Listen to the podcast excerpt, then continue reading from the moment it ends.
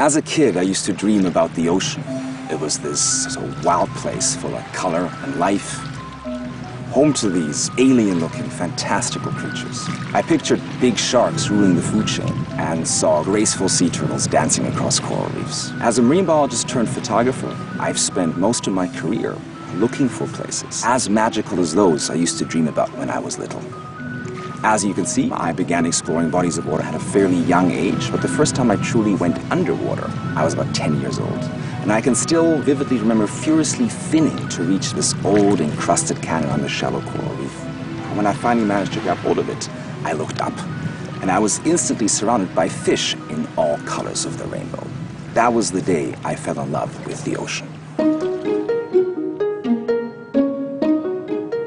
In my 40 years on this planet, I've had the great privilege to explore some of its most incredible seascapes for National Geographic magazine and the Save Our Seas Foundation. I've photographed everything from really, really big sharks to dainty ones that fit in the palm of your hand. I've smelled the fishy, fishy breath of humpback whales feeding just feet away from me in the cold seas off Canada's Great Bear Rainforest. And I've been privy to the mating rituals of green sea turtles in the Mozambique Channel.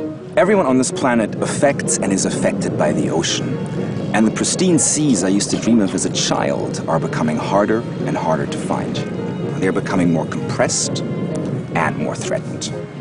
As we humans continue to maintain our role as the leading predator on Earth, I've witnessed and photographed many of these ripple effects firsthand.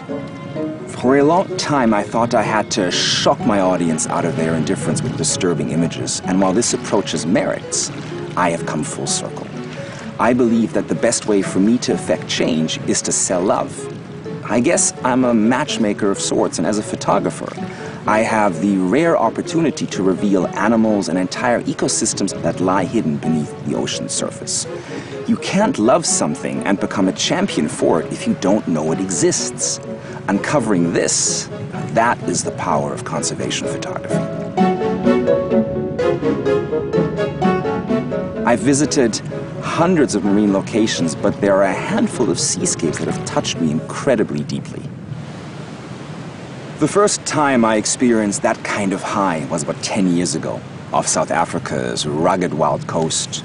And every June and July, enormous shoals of sardines travel northwards in a mass migration we call the sardine run. And boy, do those fish have good reason to run. In hot pursuit are hordes of hungry and agile predators. Common dolphins hunt together and they can separate some of the sardines from the main shoal and they create bait balls. They drive and trap the fish upward against the ocean surface and then they rush in to dine on this pulsating and movable feast. Close behind are sharks. Now most people believe that sharks and dolphins are these mortal enemies, but during the sardine run, they actually coexist. In fact, dolphins actually help sharks feed more effectively. Without dolphins, bait balls are more dispersed and sharks often end up with what I call a sardine donut, or a mouthful of water. Now, while I've had a few spicy moments with sharks on the sardine run, I know they don't see me as prey. However, I get bumped and tail slapped just like any other guest at this rowdy, rowdy banquet. From the shores of Africa, we travel east across the vastness that is the Indian Ocean to the Maldives, a archipelago of coral islands. And during the stormy southwest monsoon, manta rays from all across the archipelago travel to a tiny speck in Ba Atoll called Hanifaru. Armies of crustaceans, most no bigger than the size of your pupils, are the mainstay of the manta ray's diet. When plankton concentrations become patchy, manta rays feed alone and they somersault themselves backwards again and again, very much like a puppy chasing its own tail. However, when plankton densities increase, the mantas line up head to tail to form these long feeding chains. And any tasty morsel that escapes the first or second manta in line is surely to be gobbled up by the next or the one after. As plankton levels peak in the bay, the mantas swim closer and closer together in a unique behavior we call cyclone feeding. And as they swirl in tight formation, this multi-stat column of mantas creates its own vortex, you know, sucking in and delivering the plankton right into the mantas' cavernous mouths. The experience of diving amongst such masses of hundreds of rays is truly unforgettable.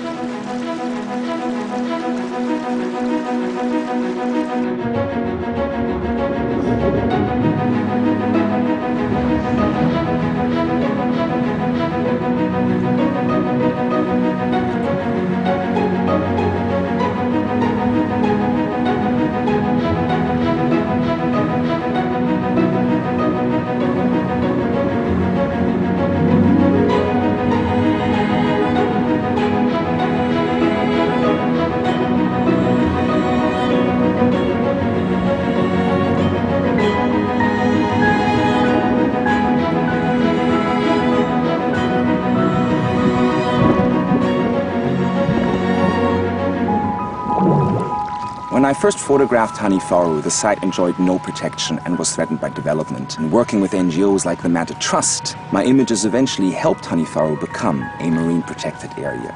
Now, fishermen from neighboring islands, you know, they once hunted these manta rays to make traditional drums from their skins. Today, they are the most ardent conservation champions, and manta rays earn the Maldivian economy in excess of $8 million every single year. I have always wanted to travel back in time to an era where maps were mostly blank or they read, you know, there be dragons. And to date, the closest I've come is visiting remote atolls in the Western Indian Ocean. Far, far away from shipping lanes and fishing fleets, diving into these waters is a poignant reminder of what our oceans once looked like. Very few people have heard of Bassas da India, a tiny speck of coral in the Mozambique Channel its reef forms a protective outer barrier, and the inner lagoon is a nursery ground for Galapagos sharks. Now, these sharks are anything but shy, even during the day. But I had a bit of a hunch that they would be even bolder and more abundant at night.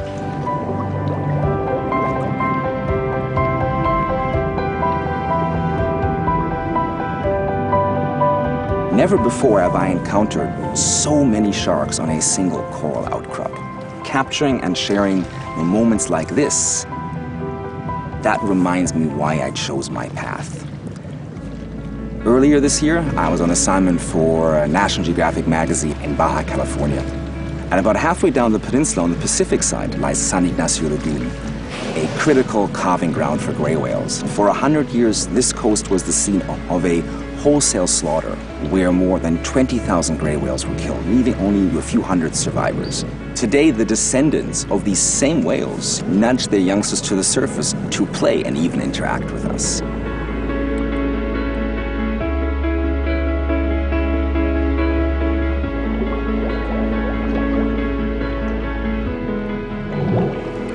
This species truly has made a remarkable comeback. Now, on the other side of the peninsula lies Cabo Pulmo, a sleepy fishing village.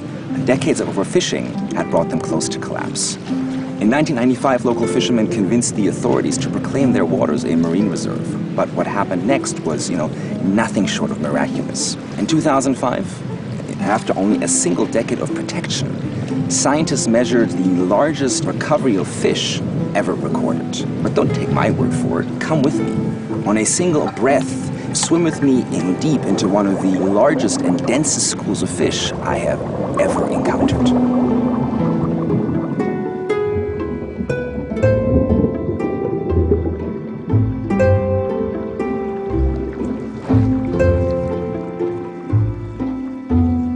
We all have the ability to be creators of hope, and through my photography, I want to pass on the message that it is not too late for our oceans. In particular, I want to focus on nature's resilience in the face of 7.3 billion people.